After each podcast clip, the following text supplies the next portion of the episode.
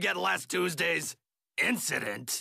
Disco girl, coming through. That girl is you.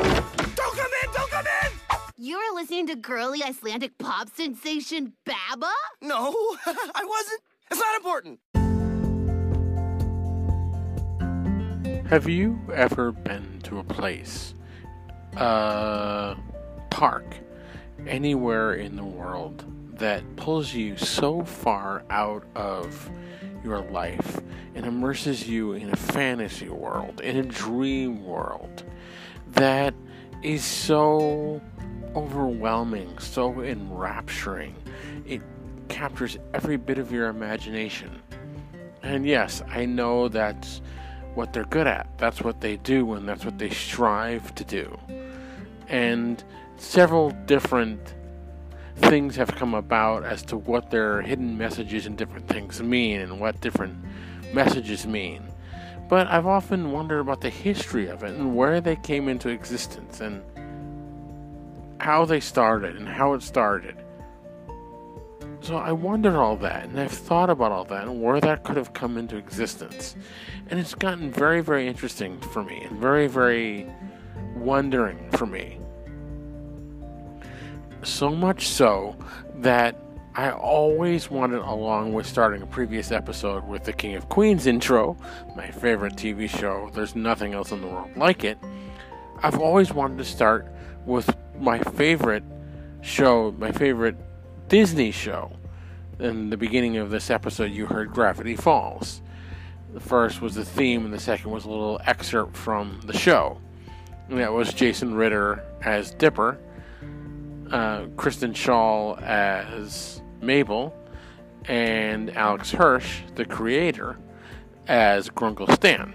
And that's my favorite, most beloved TV show, Disney show. I, I, it's hilarious. And there's other things about Disney that I really like, but Gravity Falls. There's something else. There's something unlike it. That's unlike it in the world. Nothing else is like Gravity Falls is unlike anything else that has ever existed.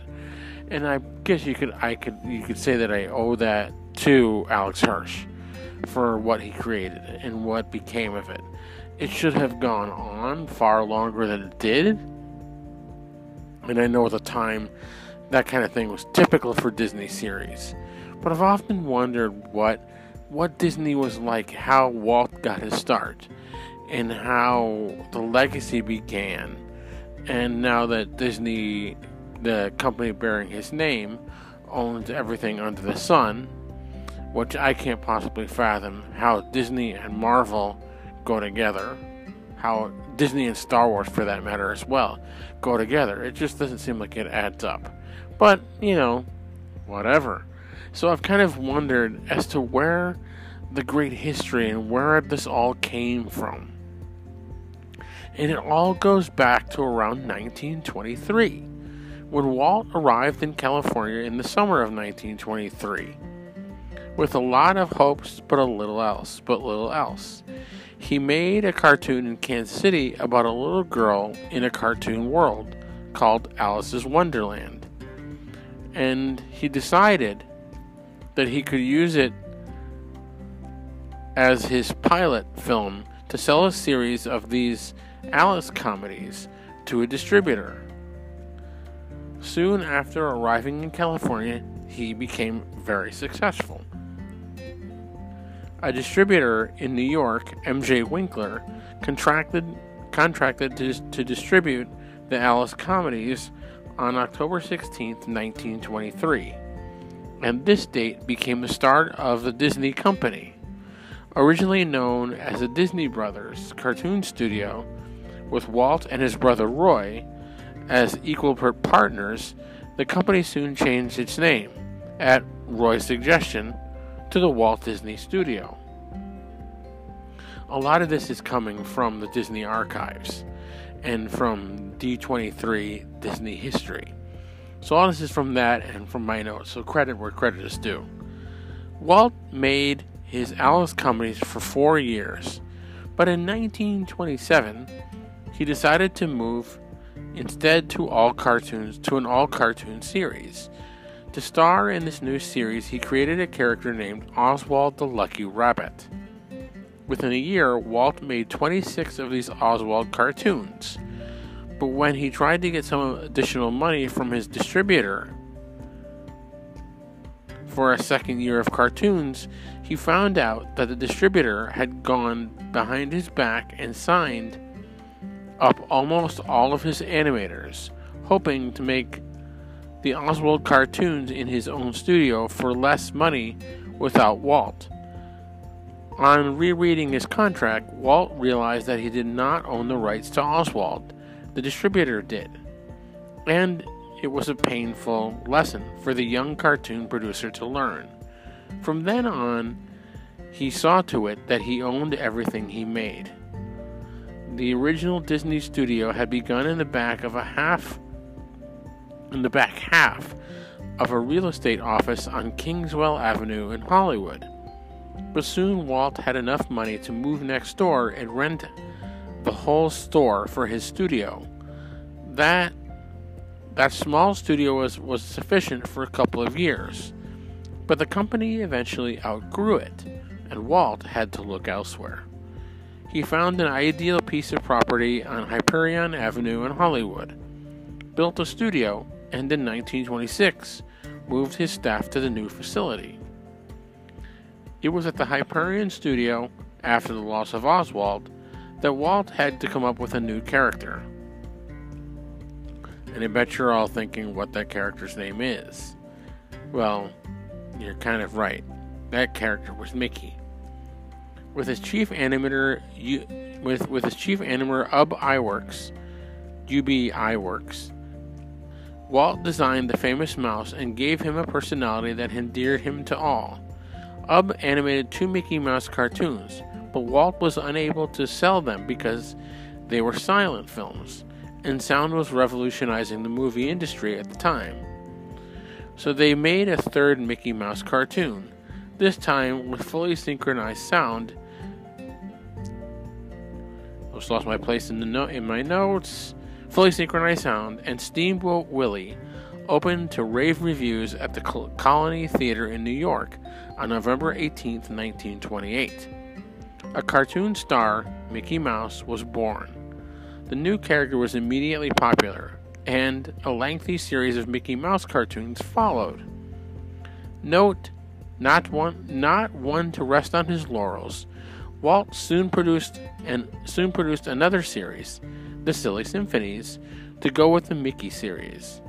It featured different casts of characters in each film and enabled animators to experiment with stories that relied less on the gags of and quick humor of the Mickey cartoons and more on mood, emotion, and musical themes.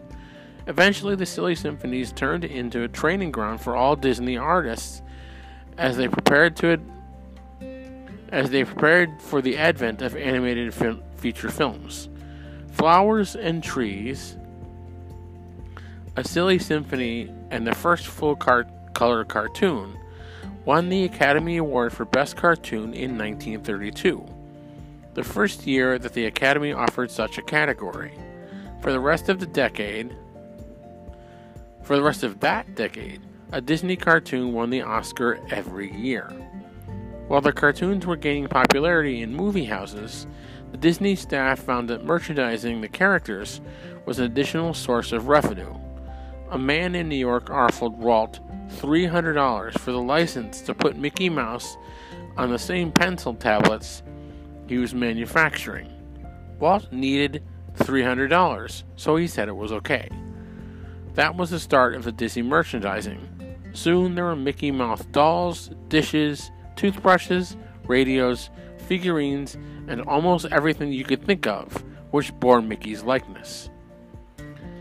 The year 1930 was a big one for the mouse that started it all, as it saw the first Mickey Mouse book and newspaper comic strip published. One night, in 1934, Walt informed his animators that they were going to make an animated feature film. And then he told them the story of Snow White and the Seven Dwarfs. There were some skeptics in the group, but before long, everyone had caught Walt's enthusiasm and work began in earnest. It took three years, but the landmark film debuted on December 21, 1937, and became a spectacular hit. Snow White soon became the highest grossing film of all time, a record it held until it was surpassed by Gone with the Wind. Now Walt Disney Studio had firmer footing. The short cartoons paid the bills, but Walt knew that future profits would come from feature films. Thus, work immediately began on another on other feature projects, but as things were looking rosy, along came World War II. The next two features, Pinocchio and Fantasia, were released in 1940. They were technical masterpieces, but their costs were too high for a company losing most of its foreign markets because of the war. Dumbo was made in 1941 on a very limited budget, but Bambi in 1942 was another expensive film and caused the studio to retrench. It would be many years before the animated features of the highest caliber could be put into production. During the war, Walt made two films in South America Saludos Amigos and The Three Caballeros at the request of the State Department. His studio concentrated on making propaganda and training films for the military. When the war ended, it was difficult for the Disney studio to regain its pre war footing. Several years went by with the release of packaged features, films such as the as the make as the didn't take clear notes on this title here. Films such as films such as Make Mine Music and Melody Time, containing groups of short cartoons packaged together. Walt also moved into live action production with films such as So Dear to My Heart. But because audiences expected animation from Walt, these films included animated segments. Walt opened some new doors by beginning the award winning True Life Adventure series featuring nature photography of a style never seen before. The year 1950 saw big success at Disney. The first completely live action film, Treasure Island, the return to classic animated features with Cinderella, and the first Disney television show at Christmas time. The company was moving forward once again. After two Christmas specials, Walt Disney went onto television in a big way in 1954, with the beginning of the Dis- with the beginning of the Dis- Disneyland anthology series. This series would this series eventually would run on three networks and go through six title changes, but it remained on the air for 29 years, making it the longest running primetime television series ever until modern days, when modern television surpassed everything. The Mickey Mouse Club, one of television's most popular children's, children's series, debuted in 1955, but made stars of a group of talented Mouseketeers, several names which we all know today. Walt was never satisfied with what he had already accomplished. As his motion pictures and television programs became successful, he felt a desire to branch out. One area that intrigued him was amusement, was amusement parks. As a father, he had taken his two young daughters to zoos, carnivals, and other entertainment enterprises, but he always ended up sitting on the beach, sitting on the bench as they rode the merry-go-round and had all the fun. He felt that there should be a park where parents and children could go and enjoy their times together. This was the genesis of his concoction for Disneyland. After several years of planning and construction, the new park opened on July 17, 1955. Disneyland was a totally new kind of park. Observers coined the term theme park, but even that does not seem to dis- seem to do Disneyland justice. It has been used as a pattern for every amusement park since built since its opening, becoming internationally famous and attracting hundreds of millions of visitors. Walt said that Disneyland would never be completed as long as there was imagination left in the world, and that statement remains true today. New attractions are added regularly, and Disneyland is even more popular now than it was in 1955. The 50s saw the release of the classic 2000 Leagues Under the Sea, The Shaggy Dog, first in a series of wacky comedies, and a popular TV series about the legendary hero Zorro. In the 1960s, the, 19, the 1960s brought about audio animatronics technology, pioneered with Walt Disney's Enchanted Tiki Room at Disneyland, and then four shows at the 1964 New York World's Fair and Mary Poppins, perhaps the culmination of all Walt Disney had learned during his long movie making career. But the 60s also brought, brought the end of an era. Walt died on December 15, 1966. Plans that Walt left behind carried the company for a number of years under the supervision of Roy. The Jungle Book in 1967 and The Aristocats in 70, 1970 showed that the company could still make animated classics. The Love Bug in 1969 was the highest grossing film of the year. Disney began work on educational films and materials in a big way, with the start of, of, the, of an educational subsidiary in 1969. After the success of Disneyland, it was only natural for Walt to consider another park on the East Coast. Prior to his death, the company purchased land in Florida and the Walt Disney World project, located on some 28,000 acres near Orlando, was announced. It opened on October 1, 1971. In Florida, the company had the space it lacked in California.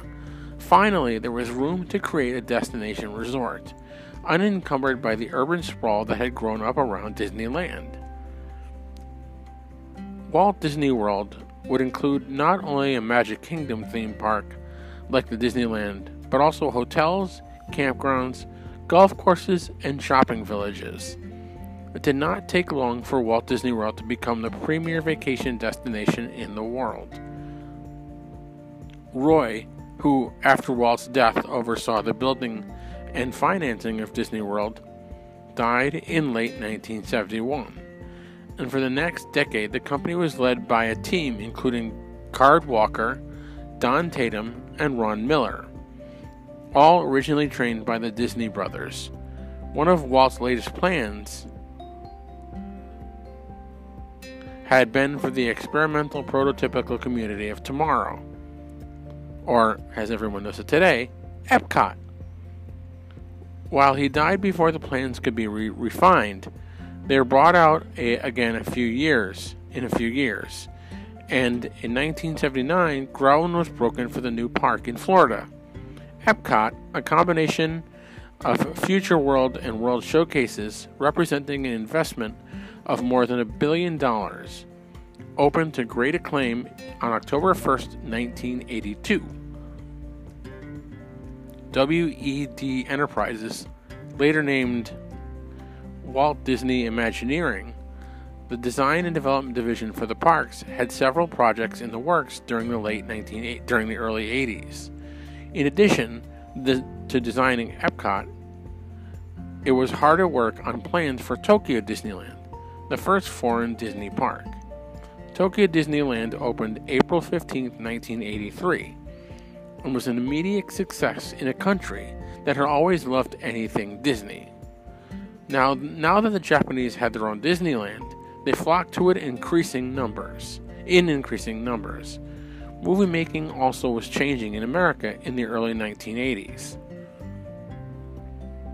Audiences were diminishing for the family films that had been the mainstay for the company for many years, and Disney was not meeting the competition. Was not meeting the competition for films that attracted the huge teenage and adult markets.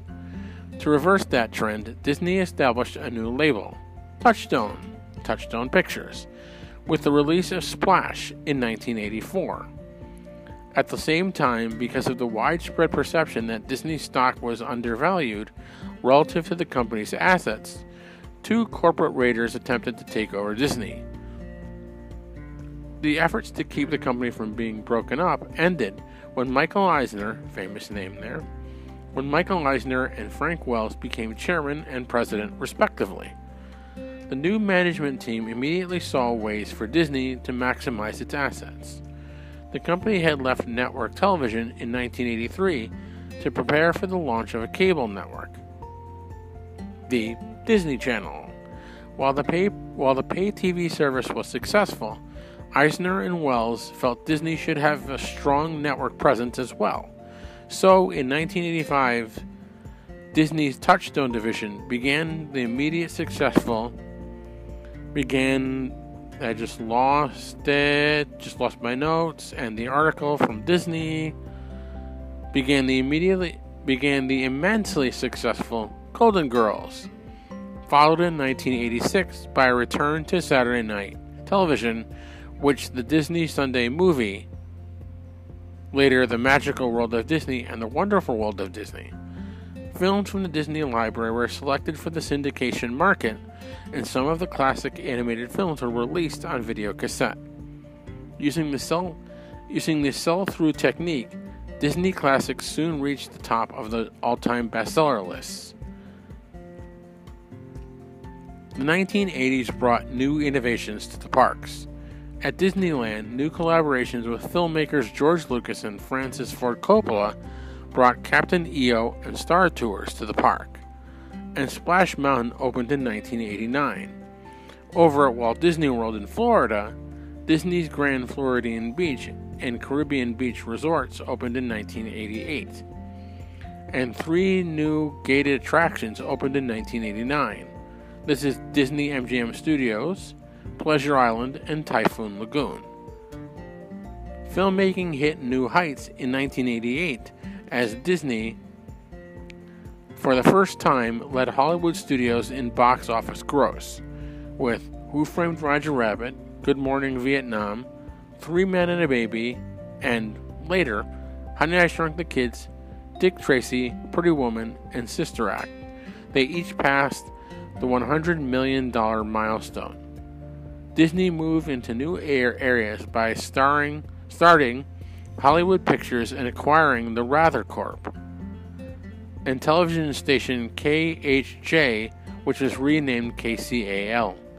In merchandising, Disney in merchandising, Disney purchased Childcraft and opened numerous highly successful, profitable Disney stores, several of which exist all over the country.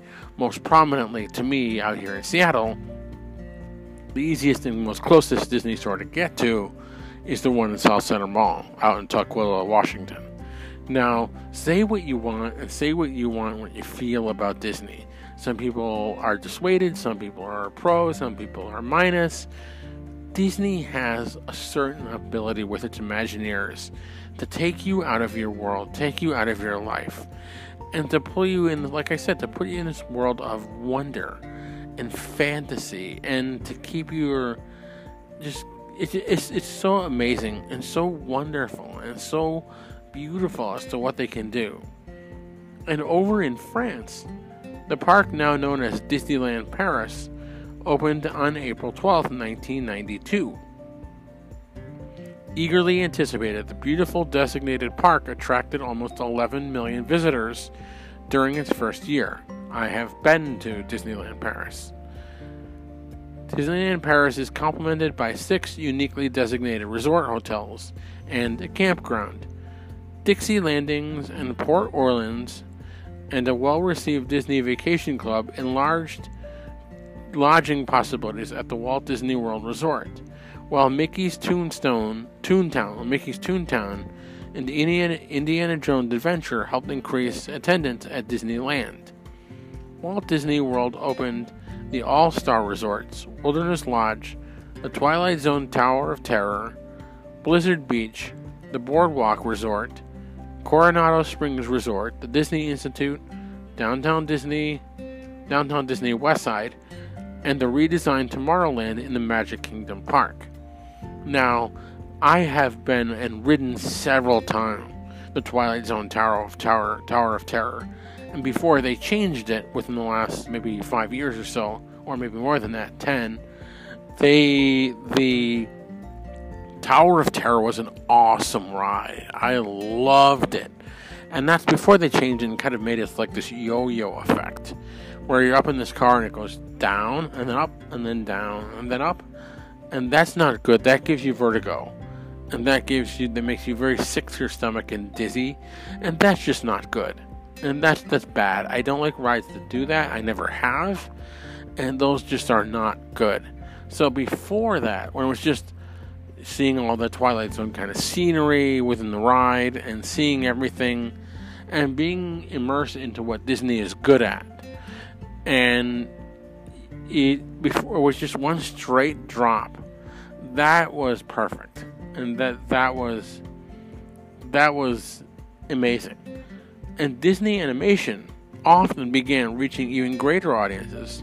The Little Mermaid being topped the Little Mer- with The Little Mermaid being topped by Beauty and the Beast in 91, which was in turn topped by Aladdin in 92. Hollywood Records was formed to offer a wide selection of recordings ranging from rap to movie soundtracks.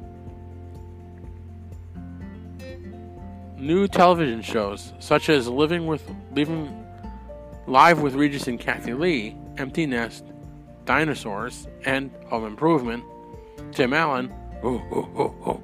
Sorry, that's when I like I like Tim's first show. So that just made me think that they expanded Disney's television base. For the first time in 1991, Disney moved into publishing, forming Hyperion Books for chil- uh, Hyperion Books for Children and Disney Press, which was re- which released books on Disney and non-Disney subjects.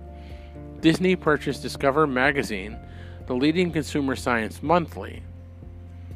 As, total, as, a, as a total new venture, Disney was awarded in 1993 the franchise for a National Hockey League, which still exists today the Mighty Ducks of Anaheim. They were awarded in 93 for let me so let's get this straight.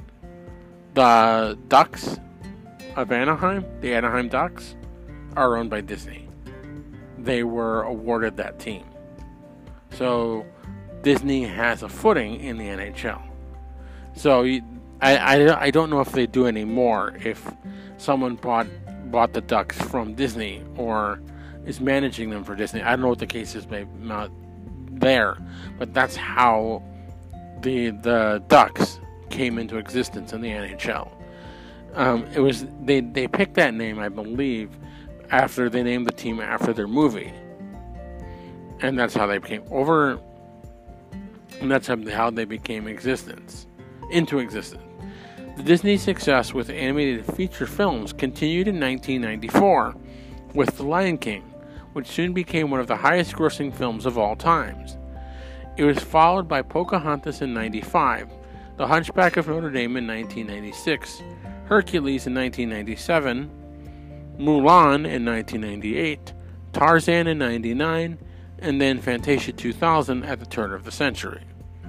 Toy Story pioneered computer animation techniques and was followed by successful sequels. Disney also continued its strong presence in children's animation programs for television and found success with sequels to animated features released directly to the video market. Now, Toy Story is Toy Story was created by Pixar, and Pixar was uh, started or formed as a separate company. It was not it was not originally affiliated or not originally connected to Disney at all. And then eventually they merged. I think I don't think Disney bought them out. Maybe they eventually did. But I don't think Disney bought them out. I think they just merged with Disney because they could get and Disney offered them the, the distribution that they couldn't get elsewhere or on their own. And that's kind of how they got how Toy Story, how you go to Disney World or Disney things and see and see Woody and Buzz and and all the ends and all the uh, and Rex and all the characters. That's how you see that. I like I said, I think they were they were connected because by distribution Now they're part of Disney, but they were connected to Disney originally by distribution. It was it, it, it was very very interesting. So in 1994, Disney ventured onto Broadway with a very successful stage production of Beauty and the Beast, followed in 1997 by a unique staging of a show based on The Lion King, and in 2000 by by Aida. By by restoring the historic New Amsterdam Theater on 42nd Street, Disney became the catalyst for successful makeover of the famous Times Square area. A musical version of the a musical version of The Hunchback of Notre Dame opened in Berlin, Germany in 1999. There's a lot of information, there's a lot of stories, a lot of history that Disney has a lot of legacy that that Walt that Walt and Roy created. And like I said earlier, say what you want about Disney, say what you want plus minus whatever. Say what you want about Disney, but they do something that well, Vegas does. They take the life that you have, they pull you out of that life and they put you into this fantasy world. They put you into this world of your wildest dreams of of this this this amazing thing, this great thing, and you get to live it, and you get to live in in fantasy, and this great, and it's a wonderful thing. It's an amazing, amazing thing.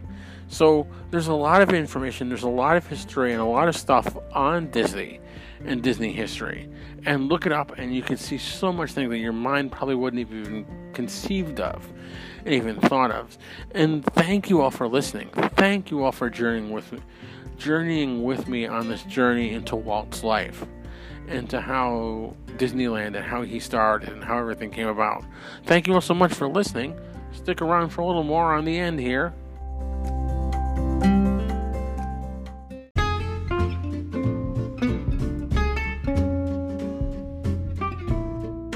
Want to check out the best podcast and best YouTube channel out there?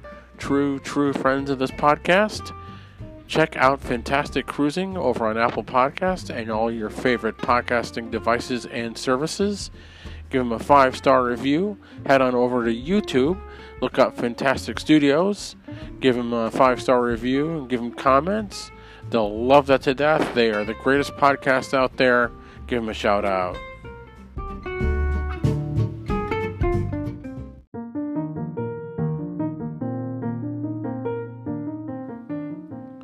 To go to Vegas? Visit the best places all around the strip and all around downtown, all around the surrounding areas? Check out the best vlogs for Vegas anywhere on YouTube at Bror Fredrik over on YouTube. B R O R Fredrik, F R E D R I K, over on YouTube. Go over to Bror Fredrik. Subscribe to his channel. Click that bell icon. Click that hit those those like those like up thumbs. Give give Bror a follow, give Bror a look. You'll really love what you're seeing. He's an awesome streamer, the best Vegas streamer, and the best thing to watch while you're in Vegas before you go to Vegas, just to experience Vegas as a whole.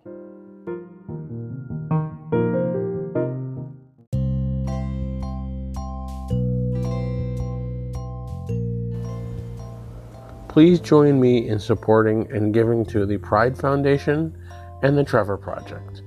When you donate to the Pride Foundation, you join thousands of supporters building a better, safer, more equitable world for LGBTQIA people and their families. Every gift, whether $1 or 1000 makes an impact for real people and ripples outward into our communities. There are many different ways to join and help the fight. Also, go on to their websites for the Pride Foundation and the Trevor Project and donate and help in any way possible. The Trevor Project offers support and help for LGBTQIA youth all over the country and all over the world. Please show them some love and give them some support.